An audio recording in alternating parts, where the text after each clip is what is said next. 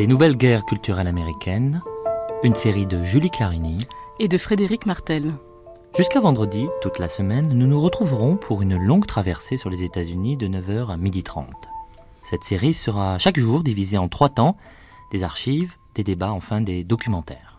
Et pendant ces cinq jours, nous tenterons de saisir les clivages qui caractérisent la société américaine et qui la rendent parfois difficile à comprendre.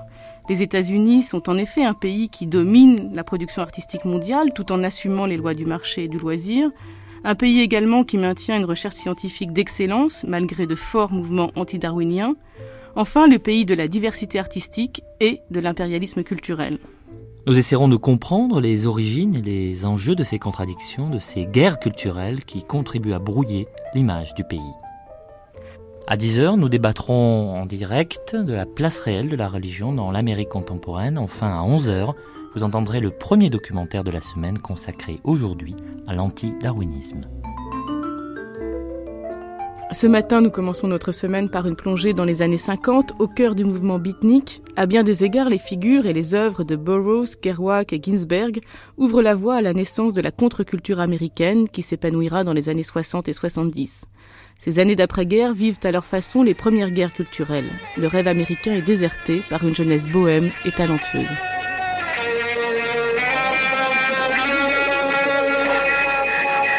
L'univers est une chambre d'écho et, l'Amérique est,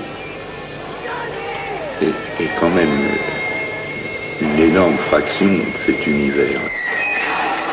La désertion du rêve américain, premier volet, les beatniks.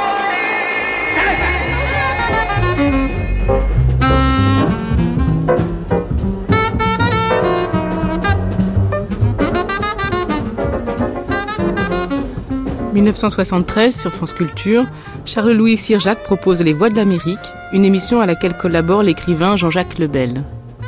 Au début de la Beat Generation, il y a eu surtout un refus de toute espèce d'idéologie, de toute espèce de programme politique.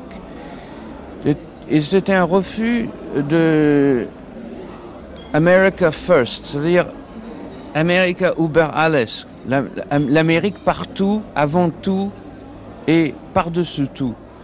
C'était un, une manière, si tu veux, de tourner le dos à tout ce qui constituait la fierté d'être américain, d'avoir gagné la dernière guerre mondiale, avec cette espèce de, super patriotisme euh, insupportable qu'il y avait dans toute la vie américaine dans les années 40-50. Et ça, c'était, si tu veux, le mode de vie. Ce qui est important de voir avec euh, la Beat Generation, c'est que ce n'était pas du tout, euh, au départ, une nouvelle manière d'écrire, ni même une nouvelle manière de penser. Ce n'était pas une école littéraire, ça n'avait rien à voir avec ce qu'on peut appeler euh, un mouvement intellectuel ou artistique ou littéraire comme on les a connus en Europe. C'était plutôt une nouvelle manière de vivre. En gros, ça se résume par foutre le camp, partir sur les routes, euh, laisser tomber la famille, laisser tomber le travail, laisser tomber l'école. C'était un peu simpliste, mais c'était de la révolte pure, de la révolte viscérale. Des gens qui euh, rompaient les amarres, qui partaient sur les routes, qui refaisaient un peu euh, l'aventure de Rimbaud un siècle plus tard aux États-Unis. Et c'est seulement quelques années après certains d'entre eux sont mis à écrire et à raconter, euh, d'une façon d'ailleurs assez journalistique et assez réaliste, ce qu'ils étaient en train de vivre. Et de là, le, ce qu'on a appelé le style de la Beat Generation. Mais il y a eu d'abord la vie quotidienne, les nouveaux rapports entre les individus et la société, et après, quelques années après, peut-être cinq ou dix ans après seulement, ce qu'on a appelé la nouvelle écriture de la Beat Generation. Alors, euh, je crois que c'était surtout donc une révolte contre euh, l'oppression du, nationalisme américain dans la vie quotidienne, euh, l'obéissance à la famille, l'obéissance à l'État, et euh, pour beaucoup d'entre eux, l'obéissance au travail et à l'école. C'était un refus de travailler. Cette vie de clochard qu'ils ont menée en partant comme ça, sans savoir où ils allaient, c'était un refus de produire, un refus de la société du rendement et de la rentabilité. D'où la, fureur noire, l'exaspération haineuse qu'ils ont provoqué chez les Américains bourgeois en disant comment, qu'est-ce que c'est que ça euh, vous voulez tout, le temps vous saouler la gueule, vous voulez baiser euh, tout le temps, mais alors qui est-ce qui vous paye? Comment vous allez gagner votre fric? Qu'est-ce que vous allez faire? Enfin, l'idée, c'était vraiment inacceptable d'être un clochard pour l'Américain moyen, parce que tout le système capitaliste américain est justement fondé sur euh, l'idée de performance, de rendement. Il refusait cette idée de rendement. Ça a été repris comme un discours politique beaucoup plus cohérent et conséquent par Marcuse et d'autres euh, longtemps après. Chez eux, ça ne se traduisait pas par un discours politique conscient. C'était plutôt une manière d'être, une manière de vivre. I mean that, that, that, that the war, one of the things the war did, to Americans probably more than any other people, but to everyone, is that it got people on the move. They left their little town and they went around America and they went to Europe and they went to Asia. It was the first time Juste après la, la, guerre, ça a été la, vraiment la première fois que les, que les Américains ont vraiment commencé à, à voyager, à avoir du pays. Euh, il y a des, un tas de, de, moyens de transport qui sont développés comme, comme le train ou l'avion.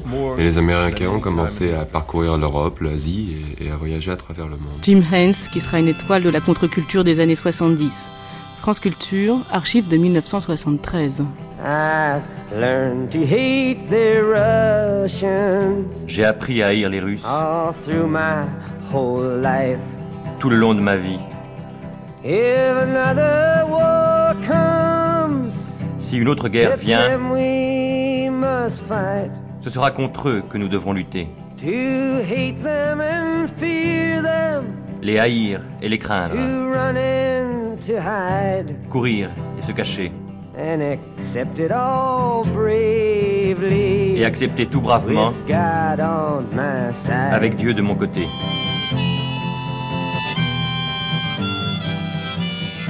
Now, uh, after the Second World War and the beginnings of what America believed to be Russian expansion, Cold War, après la, Deuxième Guerre mondiale, il y a eu une attitude paranoïaque de tous les Américains euh, vis-à-vis du, développement de la Russie. Et, le mot euh, communiste euh, a été détourné de son sens et a été pris dans le sens frustration de l'individu. C'est là-dessus que s'est appuyé McCarthy. Ça a été possible pour, pour, pour McCarthy euh, grâce à cette, à cette paranoïa de l'Américain euh, qui, euh, qui avait peur que ses biens soient ses biens familiaux ou, de, ou ses, ses, possessions en général soient prises par le gouvernement. Peut-être McCarthy et, la, guerre froide et, cette, hystérie collective ont, ont été les ferments justement de cette de la Beat Generation.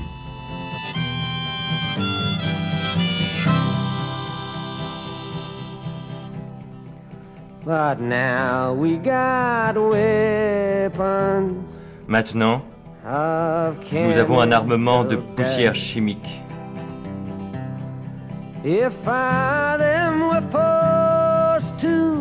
Si nous sommes obligés de les détruire, nous le ferons.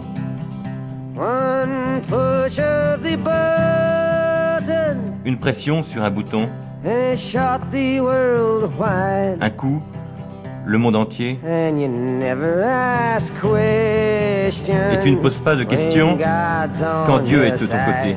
Au début, quand ils sont mis à écrire, c'était surtout une révolte contre l'Académie des lettres, contre les professeurs, contre l'université, contre l'école. Euh, pas mal d'entre eux étaient des fils de prolos, comme euh, Corso, euh, d'autres sortaient du ghetto, comme Leroy Jones, ou de la toute petite bourgeoisie comme Kerouac. C'était pas du tout. il y avait que finalement Ginsberg et, Ferlinghetti qui avaient un passé d'universitaire, enfin de, de drop-out. L'idée quand même qui a été fondamentale beaucoup plus tard chez les hippies, les drop-out, c'est-à-dire la désertion. Ils ont, c'est eux qui ont commencé à déserter le rêve américain et le, capitalisme américain. Ils ont foutu le camp, ils ont déserté comme on déserte d'une armée. Et c'est ça qu'on ne leur a pas pardonné. En fait, au départ, c'est quand même, regarde un peu, euh, faisons un flashback sur, sur, tout ce que Ginsberg a écrit. Ginsberg a commencé par écrire des choses extrêmement académiques quand il était à l'université de Columbia. Il admirait William Carlos Williams et tous ces poètes-là. Il a commencé par écrire des poèmes euh, tout à fait traditionnels. Et il y avait un hiatus entre ce qu'il vivait et ce qu'il écrivait. Il écrivait des choses extrêmement euh, académiques, il vivait, il commençait déjà à vivre quelque chose de tout à fait en rupture avec euh, la société américaine dominante. Corso, c'est tout à fait le contraire. C'est un type qui a toujours vécu dans la rue et il vivait à New York dans le quartier extrêmement pauvre. c'est un type qui a, qui a toujours commencé à travailler, il se faisait virer de tous ses boulots. Enfin, c'est l'histoire classique du type qui était complètement un inadapté social et pour qui euh, se saouler la gueule et plus tard l'usage de toutes les drogues était une manière d'affirmer et d'approfondir cette rupture. Ferlinghetti, c'est tout à fait différent. Euh, il, euh, il, a fait la guerre comme soldat américain. Il est arrivé à Paris où il a profité du GI Bill, cette, cette, espèce de loi qui faisait que les Américains ayant combattu dans l'armée américaine avaient une bourse d'études. Et il a, il a étudié à la Sorbonne pendant un ou deux ans après la, après la guerre ici à Paris.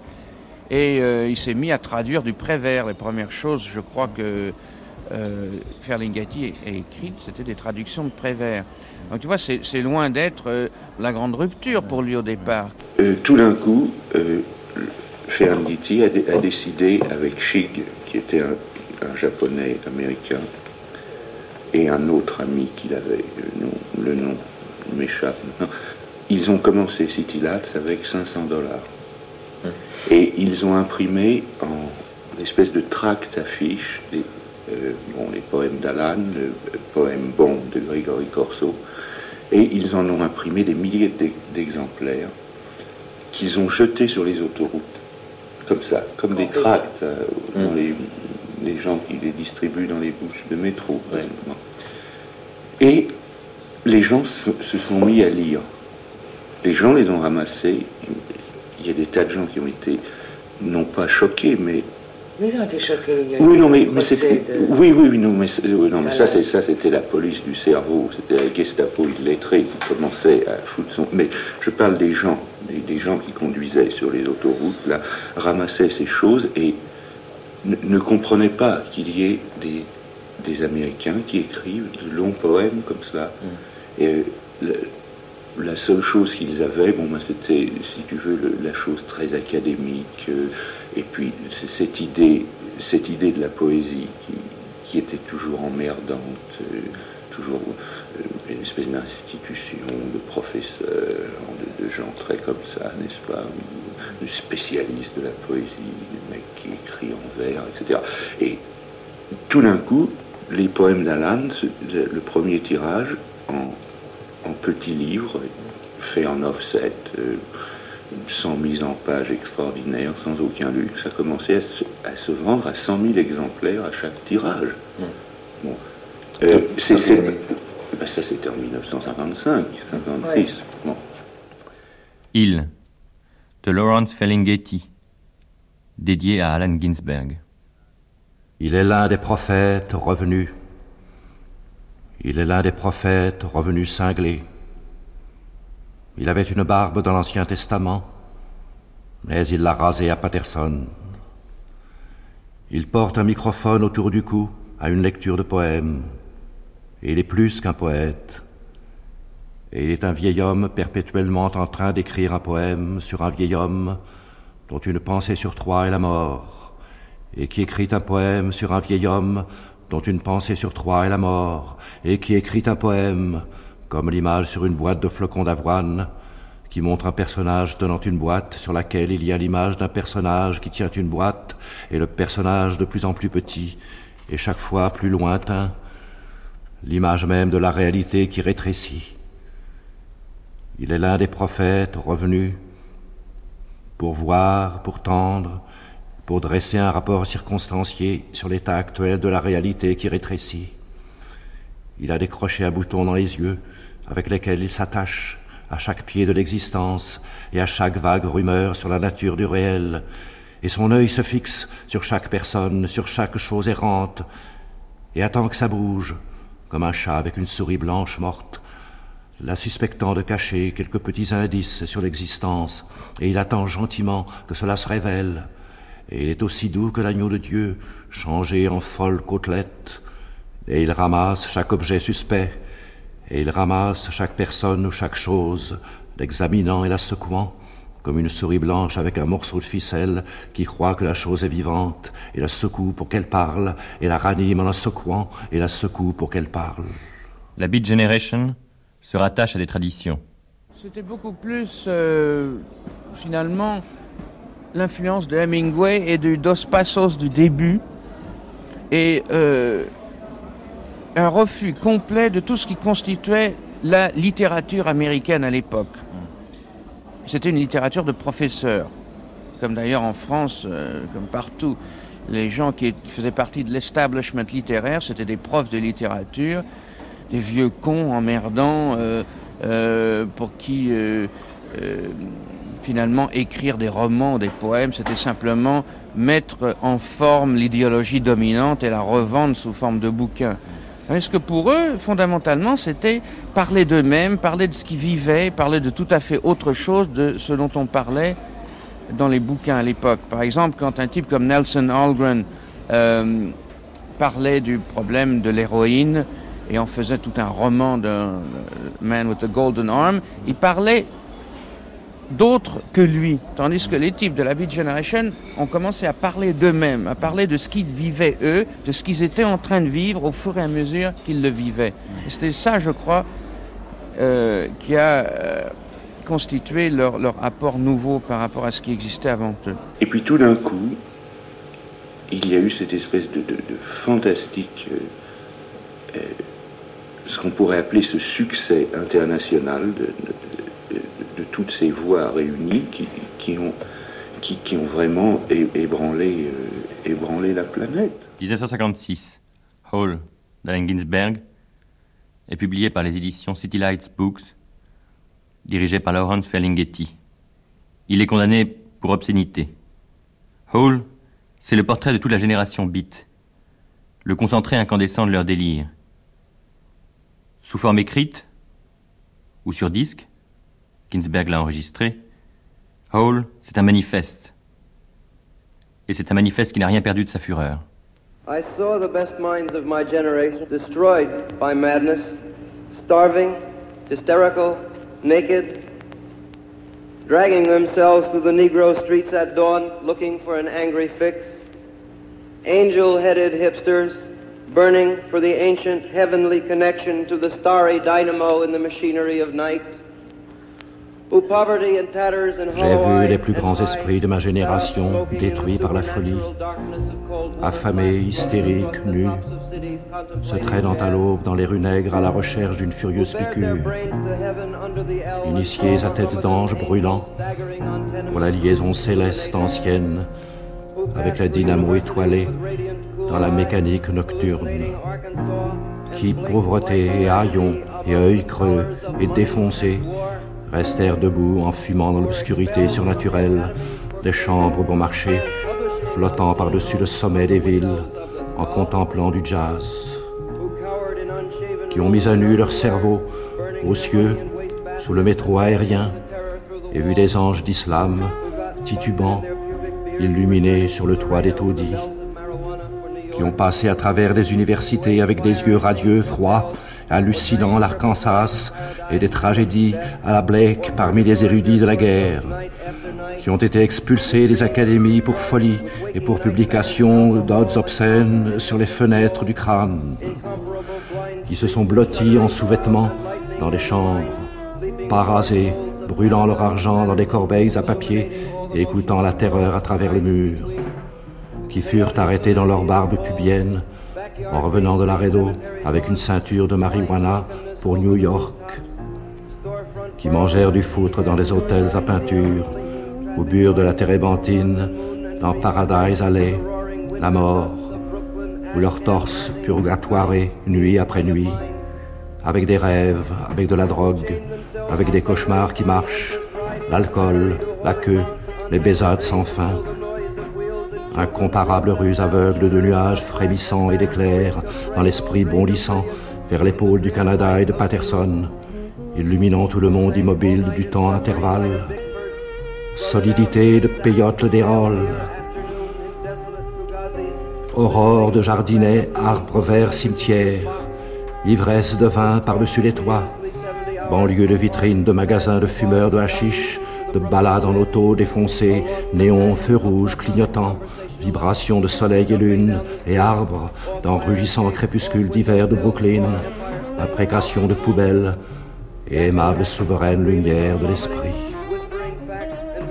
Qui s'enchaînèrent, pleins de benzédrine sur les rames de métro, pour le voyage sans fin de batterie au Bronx sacré, jusqu'à ce que le bruit des roues et des enfants les firent redescendre tremblant des bris de bouche, et morne cerveau cogné, toute brillance écoulée, dans un éclairage lugubre de Zorro, qui sombrèrent toute la nuit dans la lumière de sous-marins de chez Bigford, flottèrent à la dérive et restèrent assis durant l'après-midi de bière plate dans le désert de chez Fugazi, écoutant le craquement d'Apocalypse du jukebox à l'hydrogène, qui parlèrent sans discontinuer pendant 70 heures, au parc, à la piole, au bac, à l'asile, au musée, au pont de Brooklyn.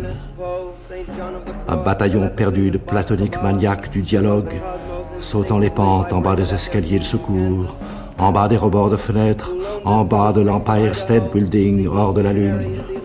Blablateurs, hurlant, vomissant, murmurant des faits, des souvenirs, des anecdotes, des orgasmes visuels et les traumatismes des hôpitaux et des prisons et des guerres.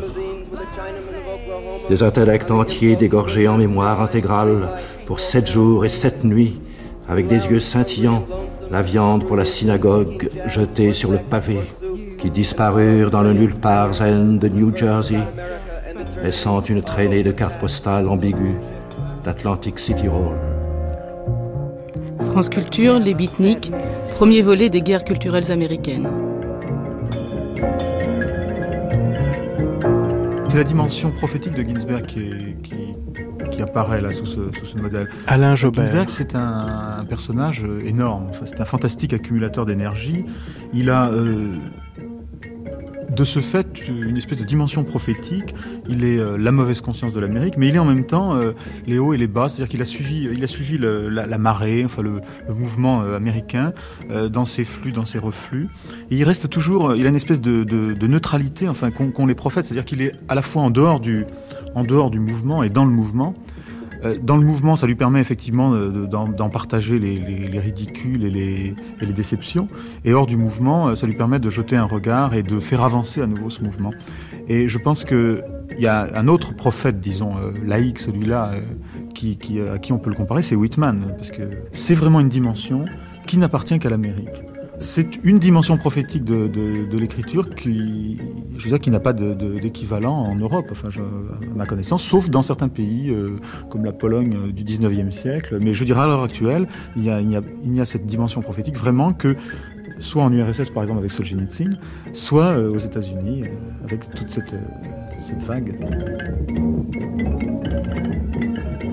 C'est la naïveté euh, épouvantable de Ginsberg et des autres qui, les amenaient à penser que c'était possible de nettoyer l'Amérique. Enfin, euh, euh regarde un peu Mailer, qui n'a jamais fait partie vraiment de la Beat Generation, mais qui était un de leurs meilleurs amis et qui était toujours comme ça sur la frange.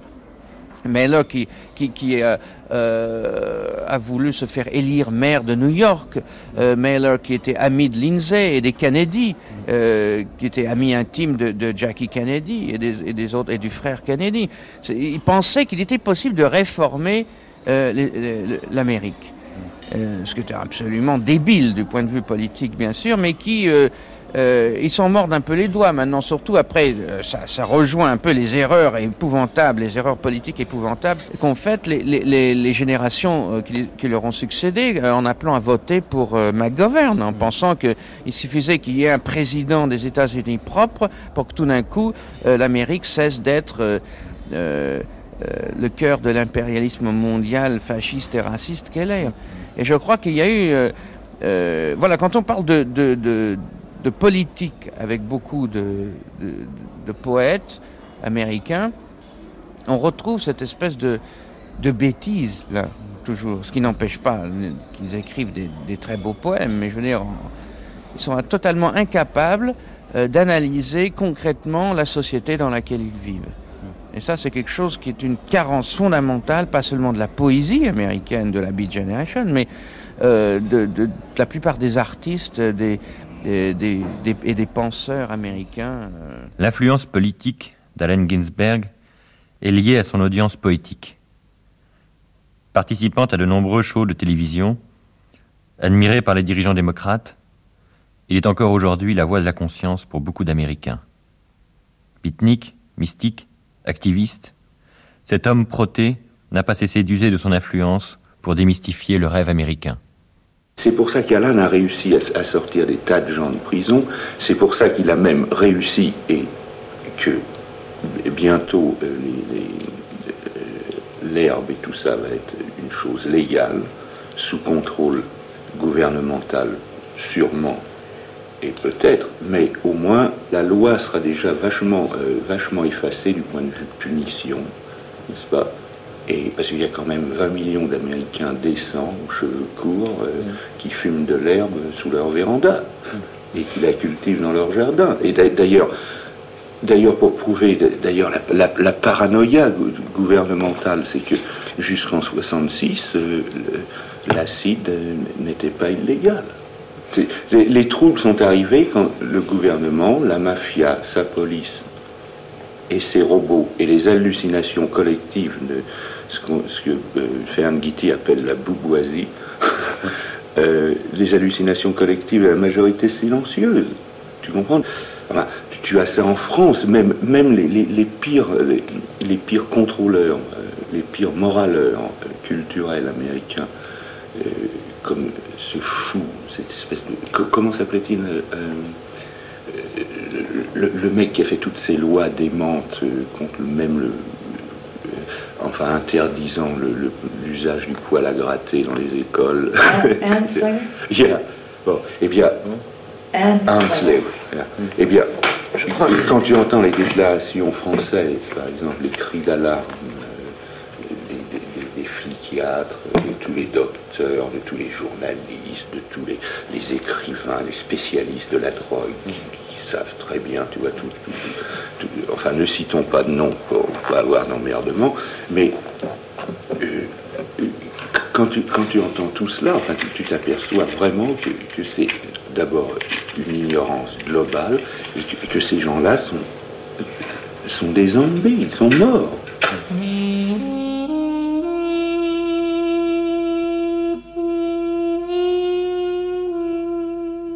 Il de Lawrence Ferlinghetti, dédié à Allen Ginsberg.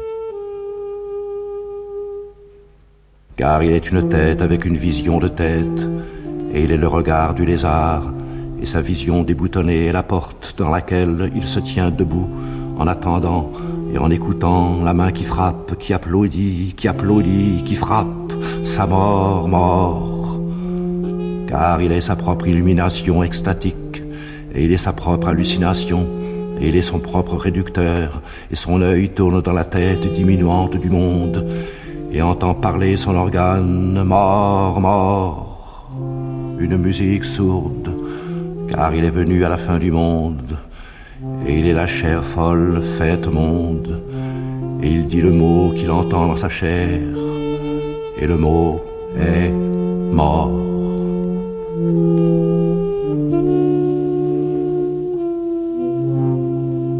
Qui est merveilleux chez Ginsberg, c'est justement qu'il a, rétabli, euh, ou qu'il a établi,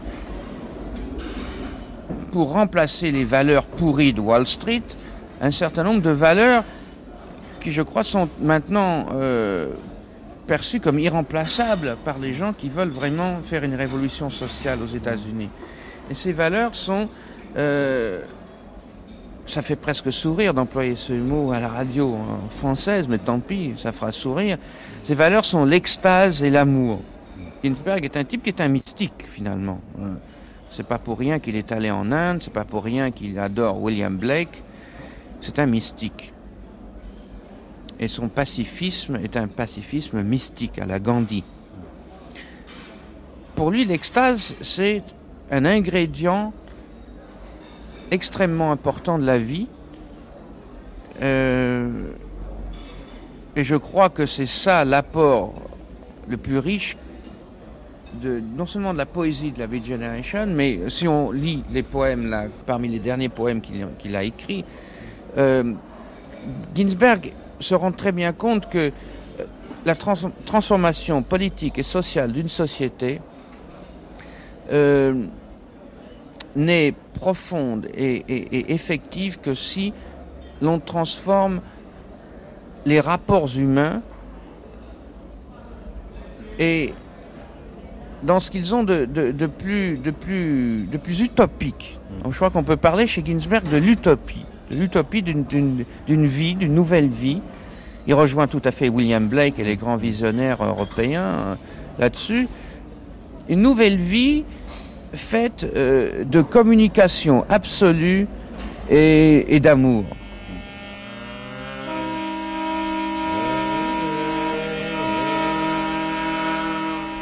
L'extase, Alan Watts. Jeune homme crédule, ris dans ta barbe et laisse flotter tes longs cheveux au vent. Tu as raison. Tu as redonné au monde l'envie de l'extase. Sans cette envie, sans ce désir, le monde et le monde entier n'en avaient pas pour dix ans. Extase. Sensation euphorique, fondée sur l'abandon du soi aux vibrations de la nature. Soi. Une tension neuromusculaire, habituelle résistance aux pulsations de la vie. Constipé. Retenir son soi. Avoir peur de se laisser bercer au rythme naturel de la nature. Freud appelle la constipation régression anale. Les constipés conçoivent l'homme comme distinct du grand rythme commun de la nature. Ce que le constipé nomme civilisation est la résistance concertée à la spontanéité de la nature. C'est une telle attitude combinée à la puissance technologique qui provoque actuellement la crise écologique. Pas les divans moelleux, pas la fleur de lotus. Extase art du navigateur sur son bateau à voile Pas caresser les jolies femmes. Extase. Tendre sa voile aux pulsations de la nature. Deviner sur le câble la moindre vibration. Monter, descendre, plonger dans les vagues de l'océan nature. L'extase se situe au-delà du plaisir, mais peut-être par le plaisir. Négative, elle sera assaise, combat et toutes les formes de sexualité sadomasochiste. Positive, elle sera atteinte par des actes d'amour et d'affirmation de la vie.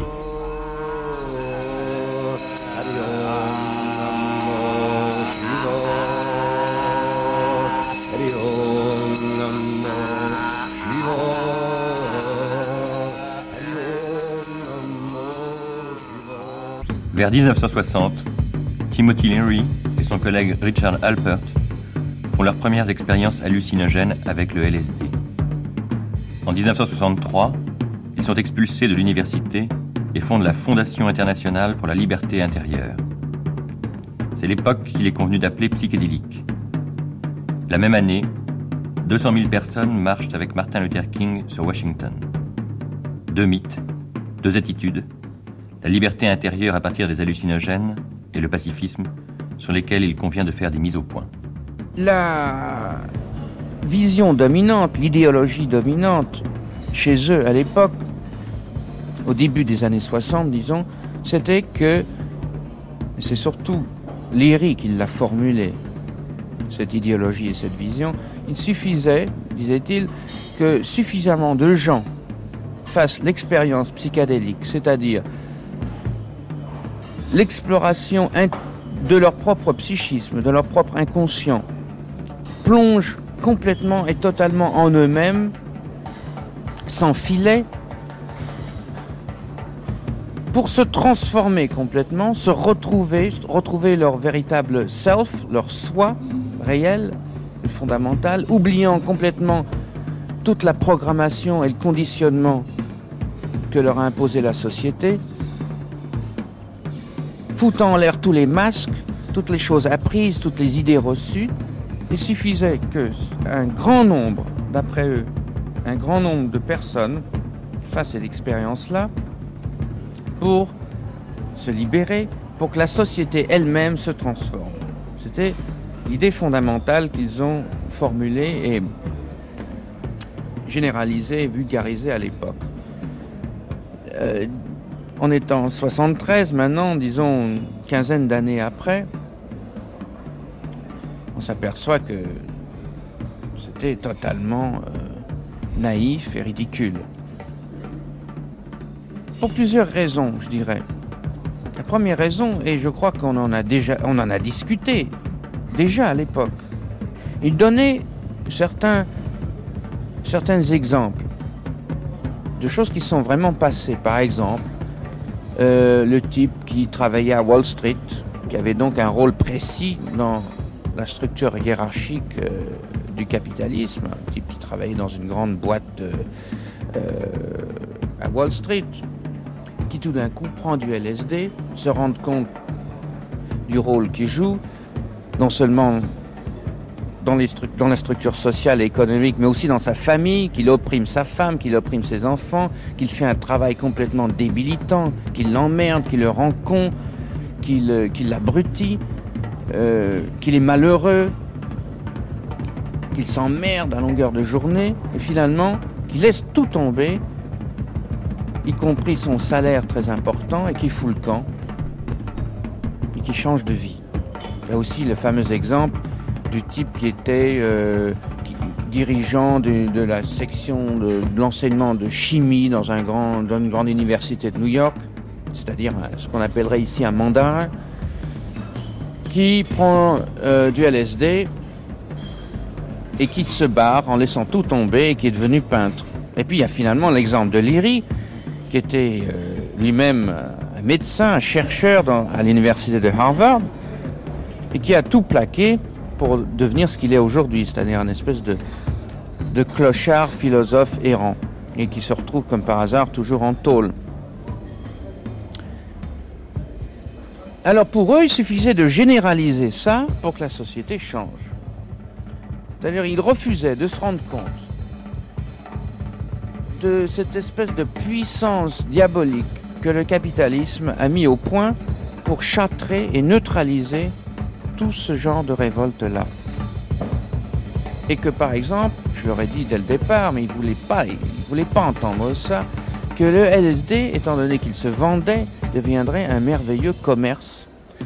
Euh, d'où un tas de gens qui dépendent directement ou indirectement de la mafia, c'est-à-dire des professionnels de la vente de la drogue, d'où ces gens-là pourraient tirer un profit extrêmement substantiel et qui s'est avéré être de l'ordre de millions de dollars. Pour eux, ce n'était pas important ça, que l'instrument de leur soi-disant libération puisse devenir une source de profit, alors que pour les gens qui réfléchissent un tant soit peu sur ces choses-là, on s'aperçoit que dès le départ, c'est râpé. Dès qu'il y a la possibilité de profit, il y a la possibilité d'oppression et d'exploitation. Donc ce qui est, selon eux, au départ, une forme de libération devient une forme d'aliénation automatiquement, n'est-ce pas? Et on s'est aperçu que très facilement et très rapidement, un tas de gens pouvaient faire des expériences psychédéliques pendant le week-end, mais continuer à être exploités ou à être exploiteurs pendant le reste de la semaine dans leur travail dans leur vie, dans leur fonction sociale. Et que finalement, cette espèce de pacifisme béat, bah, il ne faut pas oublier que beat, ça, vient, ça veut dire béat, béatitude, cette espèce de pacifisme béat, le capitalisme américain en a très rapidement fait une marchandise et, comme on dit en anglais, une commodity, c'est-à-dire un objet de, consommation. Consommation de masse. Voilà euh, des culottes, des caleçons pour les hommes et des culottes pour les filles, avec imprimé dessus le signe de la paix. N'est-ce pas? Alors, l'insigne de la paix, qui a rapporté des millions de dollars aux fabricants de, badges qu'on accroche sur, euh, sur, les vêtements, on a donc mis cet insigne de la paix absolument partout, y compris sur les culottes.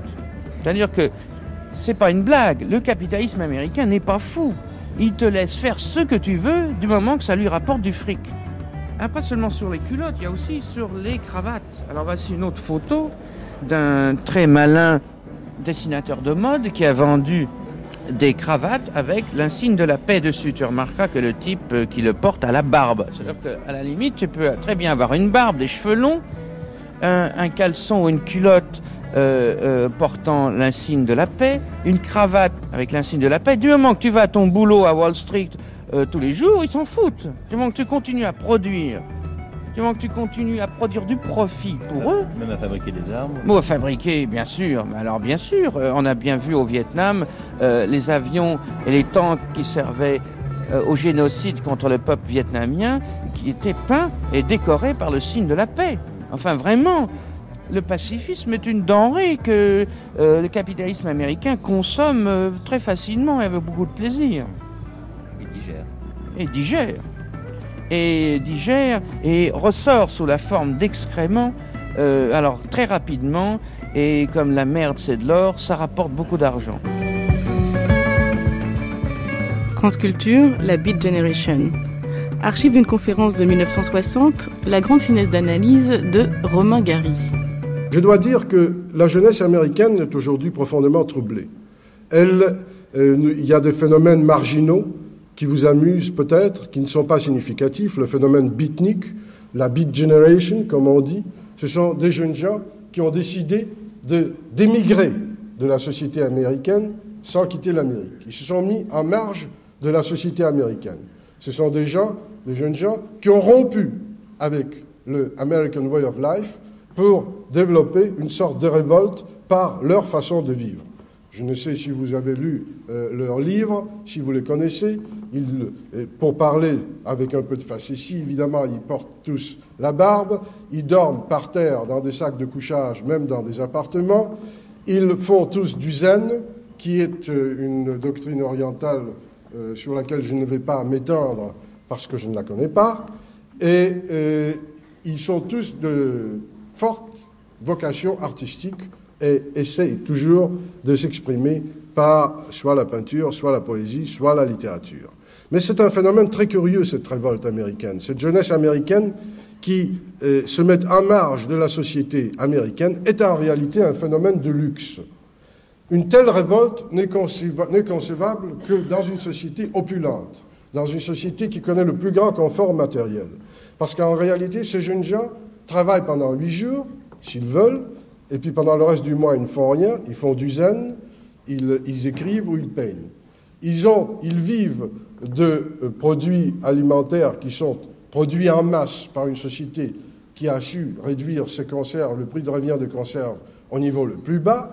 Ils s'habillent euh, dans des vêtements de ce qu'on appelle le surplus euh, militaire qui date encore de la guerre. Ils sont un phénomène d'une vie confortable à bon marché, bon marché, c'est une révolte de luxe. C'est une révolte complètement dépourvue de signification sociale. Et ceux qui, ici, en concluent à une certaine, euh, à une, certaine effervescence et une opposition de la jeunesse américaine se trompent.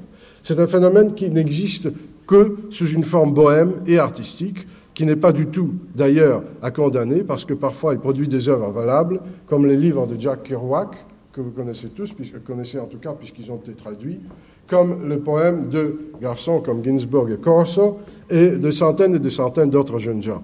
Lorsque je vais me promener à, North Beach, à San Francisco, euh, vous voyez des cafés qui, en France, il y a quelques années, ont été appelés des cafés existentialistes, où les jeunes gens s'agglomèrent pour parler philosophie, pour parler littérature et pour parler de zen. Et euh, j'y ai passé quelques heures extrêmement divertissantes parce qu'ils donnent tous des lectures de poèmes, de leurs œuvres, et souvent, euh, il y a du talent. Il y a souvent du talent, ou en tout cas une aspiration à l'expression artistique qui est bouleversante. Car l'Amérique, à l'heure actuelle, aujourd'hui en plus, est, à mon avis, à la veille d'une renaissance artistique extraordinaire. Il y a 300 000 peintres en Amérique. Euh, il y a un goût pour l'art, un amour de l'art, une, passion pour l'art euh, que notre pays blasé, fatigué à cet égard, puisque nous sommes comblés depuis plusieurs siècles, euh, ne connaît pas. Chez nous, la passion est plus politique dans, les milieux littéraires. dans la jeunesse américaine, elle prend la forme artistique. il y a un bouillonnement dans cette jeunesse, il y a des expositions de peinture qui se suivent à un rythme extraordinaire, et c'est allé à un point où il devient de plus en plus difficile pour un peintre en Amérique de mourir de faim. Je crois que c'est même à peu près impossible. Les marchands de toile sont tous euh, aux aguets. Dès qu'un garçon manifeste la moindre preuve de talent, il a tout de suite son contrat et sa galerie de peinture. Et en tout cas, euh, dans les universités, vous voyez, euh, vous voyez des cours d'art où souvent se manifeste un talent très original et assez différent de, assez libre des influences européennes. Je crois, le même phénomène, le phénomène de la musique américaine est connu, je n'ai pas à m'étendre là-dessus, mais je crois sincèrement que euh, de tous les pays euh, du monde, euh, c'est l'Amérique qui va nous surprendre le plus dans les années qui viennent, et certainement dans le domaine de la, dans le domaine de la peinture. Et quand je vous dirai que vous pouvez aujourd'hui aller dans n'importe quelle université, en tout cas je parle de la Californie où j'ai passé les cinq dernières années, et voir parmi les œuvres des étudiants de cette université des œuvres à ce point marquantes que vous avez vraiment envie d'en connaître davantage sur la personne de leurs, de leur, de leurs peintres, de, leurs créateurs, je vous dire que vraiment ce pays est, euh, est à la veille d'une renaissance qui d'ailleurs se manifeste très clairement, puisque toute une école de peinture moderne est déjà une peinture américaine et il y a une réaction contre, euh, euh, contre l'école française. Ceci dit, ce n'est pas un phénomène entièrement euh, optimiste également. Il y a dans le goût de l'art chez la jeunesse américaine, dans la passion pour l'art, un côté religieux. C'est une fuite devant un manque de doctrine, devant une absence de philosophie, devant souvent une absence d'idéologie et devant un certain abandon de Dieu. Euh, le jeune Américain a été déçu. Il a été déçu parce qu'il croyait qu'il avait la clé du monde. Il n'avait pas la clé du monde au sens de la conquête. Je ne connais pas de. C'est un pays qui ne songe nullement à conquérir le monde, mais il croyait qu'il avait la baguette magique qui donne le bonheur. Il a été pendant 20 ans bercé dans son, je ne dirais pas sommeil, mais enfin dans, son, dans sa rêverie par une prospérité extraordinaire. Et brusquement, le jeune Américain se réveille dans le monde où tout est remis en doute où cette société qui a résolu le problème social peut être détruite par une bombe à hydrogène qui n'a pas été fabriquée en Amérique. Euh, le Sputnik a eu une influence que les journaux ici ont tous décrit, euh, et ça a été quelque chose d'assez bouleversant. Euh, pour la première fois, l'Amérique a vu qu'il s'agissait, qu'il y avait dans le monde une autre Amérique qui était tout aussi puissante et qui vivait sur des bases idéologiques complètement opposées à la sienne. Et cette jeunesse américaine au lieu, très souvent, de s'attaquer aux problèmes politiques, cherche refuge dans l'art et dans la littérature, et encore plus dans son phénomène marginal, dans cette espèce de philosophie zen. Je ne sais s'il y a parmi vous des adeptes euh, du zen, et je ne voudrais en aucune façon les vexer. C'est probablement une philosophie qui donne le bonheur à ceux qui savent la pénétrer, mais je ne crois pas que comme doctrine philosophique pour tout un pays tel que l'Amérique, ça puisse mener très loin. Et cette, Amérique, cette jeune Amérique, se rue vers la peinture, vers la littérature, vers la philosophie mystique, un peu comme on fuit en avant. Il n'y a pas de mouvement politique nouveau en Amérique. Ils ne sont en tout cas pas perceptibles à l'œil nu. Ils sont internés, ils sont internes.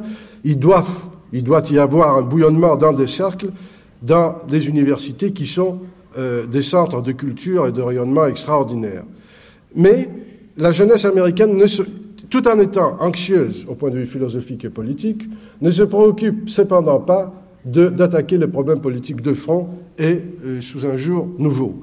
Il croit toujours qu'il y a deux partis, le Parti républicain et le Parti démocrate, et il ne cherche pas, je ne les critique pas, ils ont peut-être raison, et, et simplement je constate le phénomène, il n'y a pas à l'heure actuelle, je parle au point de vue masse, en Amérique, une recherche d'un mouvement politique ou philosophique social nouveau.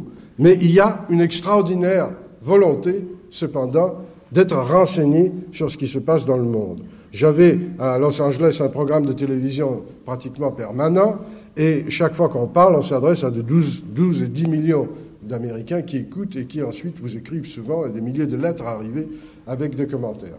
La jeunesse américaine est évidemment profondément inquiète, comme toutes les jeunesses du monde, mais très différente euh, de la jeunesse américaine en ceci qu'elle cherche plutôt sa voie et sa fuite vers, euh, pour ceux qui, qui s'affirment comme des individus dans l'art que dans l'activité politique. Euh, il y a un découragement et une lassitude politique en Amérique chez les jeunes. Mes livres, évidemment, ont été traduits là-bas. J'ai gardé pour ce pays qui m'a accueilli si généreusement une gratitude profonde. Les, jamais, jamais je n'ai vu une telle curiosité intellectuelle. Jamais je n'ai rencontré de gens aussi désireux de bien faire. Je ne sais euh, si j'aurai l'occasion de revenir en Amérique, mais en tout cas, les sept années que je viens d'y passer ont été les plus belles de ma vie. Et j'espère que comme écrivain dans mon œuvre future et que comme diplomate dans les services que je peux peut-être rendre au rapprochement entre deux peuples, je continuerai à servir de mon mieux une amitié qui m'a laissé le souvenir inoubliable d'un bonheur et d'un très grand espoir. Je vous remercie. C'était La désertion du rêve américain, premier volet, La Beat Generation, avec des archives tirées des Nouvelles Voix de l'Amérique de Charles-Louis Sirjac du 23 juin 1973 d'Alan Ginsberg Apocalypse ou La chute de l'Amérique de René Farabé du 3 juin 1973 et des extraits d'une conférence de Romain Gary du 8 novembre 1960. Documentation Alina Christelle Rousseau, réalisation Doria Zénine, mixage Olivier Dupré, demain deuxième volet de cette série, Les hippies. On se retrouve dans quelques instants sur France Culture pour un débat sur la religion aux États-Unis.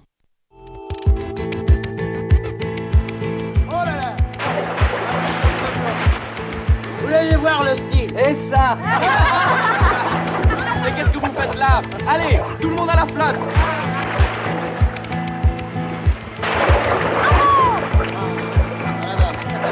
Tu vas me le payer, toi J'adore venir payer. C'est formidable, Des voyages, de grandes traversées thématiques, des remontées dans le temps, des chemins ludiques. Jusqu'au 27 août, c'est l'été sur France Culture.